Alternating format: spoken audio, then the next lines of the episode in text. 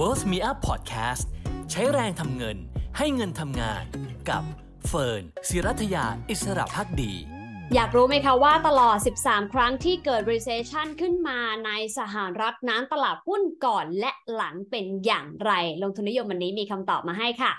หากไปดูตัวเลข GDP สหรัฐนั้นติดลบ 2 ไตรามาสต่อเนื่องแล้วนะคะ ทั้งไตรามาส 1 และไตรามาส 2 ที่ผ่านมาค่ะ แต่ว่าสำนักวิจัยเศรษฐกิจแห่งชาตินะคะหรือว่า The National Bureau of Economic Research NBER นะคะยังไม่ได้ประกาศนะคะว่าเข้าสู่ภาวะเศรษฐกิจถดถอยสาเหตุหนึ่งก็มาจากตลาดแรงงานที่แข็งแกร่งมากนะคะ แข็งแกร่งจนบางคนบอกว่าแข็งแกร่งเกินไปหรือเปล่าด้วยซ้ำนะคะ แต่อย่างไรก็ตามค่ะมีการคาดการณ์ว่าอนาคตมีโอกาสที่เศรษฐกิจสหรัฐจะเผชิญกับภาวะเศรษฐกิจถดถอยหรือว่า recession ถ้าธนาคารกลางสหรัฐยังขึ้นดอกเบี้ยต่อเนื่องไปซึ่งขึ้นแน่อยู่แล้วนะคะ เพื่อกดเงินเฟอ้อให้ลงมาสู่เป้าหมายที่ 2%ค่ะ วันนี้ฟนำข้อมูลจากนิตยสาร Props นะคะซึ่งเขารวบรวมข้อมูลที่น่าสนใจตั้งแต่สงครามโลกครั้งที่ 2 เลยนะคะ ว่าตั้งแต่สมัยนั้นจนถึงปัจจุบันนั้นเศรษฐกิจสหรัฐเผชิญกับ recession หรือว่าเศรษฐกิจถดถอยมาแล้ว ทั้งหมด 13 ครั้งตลาดหุ้นเป็นอย่างไรบ้าง โดยเฉพาะ S&P 500ที่สะท้อนภาพรวมของตลาดสหรัฐได้ดีที่สุด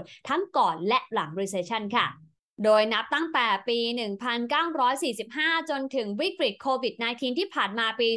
2020 นะคะ สังเกตได้ค่ะคุณผู้ชมว่าปีที่เกิด recession หรือว่าปีที่เข้าสู่ภาวะเศรษฐกิจถดถอย ส่วนใหญ่ตลาดหุ้นสหรัฐจะปรับตัวไปในแดนลบนะคะ ที่หนักสุดก็คือปี 2008 subprime crisis ค่ะ ลงไปหนักถึงเกือบ 40%ทีเดียวนะคะ รองลงมาก็คือปี 1974 นะคะ แล้วก็ตามมาด้วยฟองสบู่ .com แตกในปี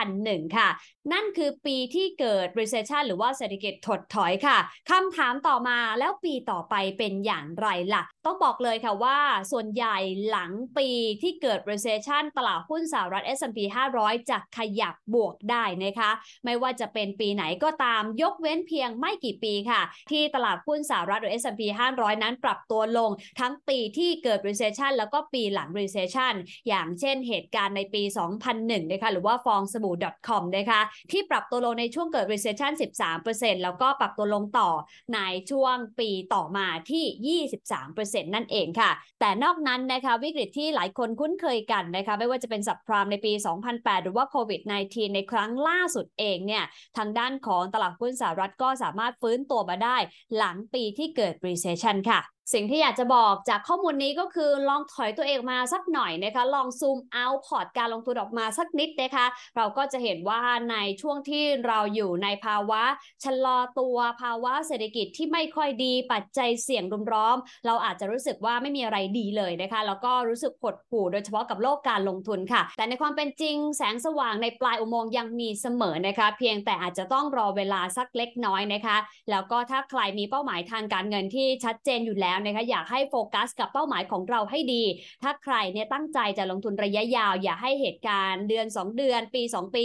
มาส่งผลต่อพอร์ตการลงทุนของเรา แล้วก็ทำให้เราต้องปรับทิศทางหรือแม้แต่พับแผนการลงทุน เพื่อเป้าหมายระยะยาวของเราไปเลยนะคะ เชื่อเหลือเกินนะคะว่ากลยุทธ์การใช้แรงทำเงิน และให้เงินทำงานที่เฟิร์นพร่ำบอกมาตลอด รวมถึงการอดทนรวยนะคะ จะช่วยให้พวกเราประสบความสำเร็จได้ อย่างที่บอกแล้วค่ะว่าความรวยอาจจะต้องอดทนสักหน่อยใช้เวลาสักนิดนะคะ แต่ถ้าเราลงทุนตามเป้าหมายอย่างต่อเนื่อง มีวินัยแล้วก็ลงทุนสม่ำเสมอ แล้วก็เลือกผลิตภัณฑ์ทางการลงทุนที่เราเข้าใจและมีอนาคต ไม่ว่าจะเป็นผลิตภัณฑ์ตัวไหนก็ตาม ก็เชื่อนะคะว่าเราจะประสบความสำเร็จ และถึงเป้าหมายการลงทุนได้ไม่ยาก เป็นกำลังใจให้เสมอทุกๆ ครั้งนะคะ ขอบคุณที่ติดตามกันค่ะ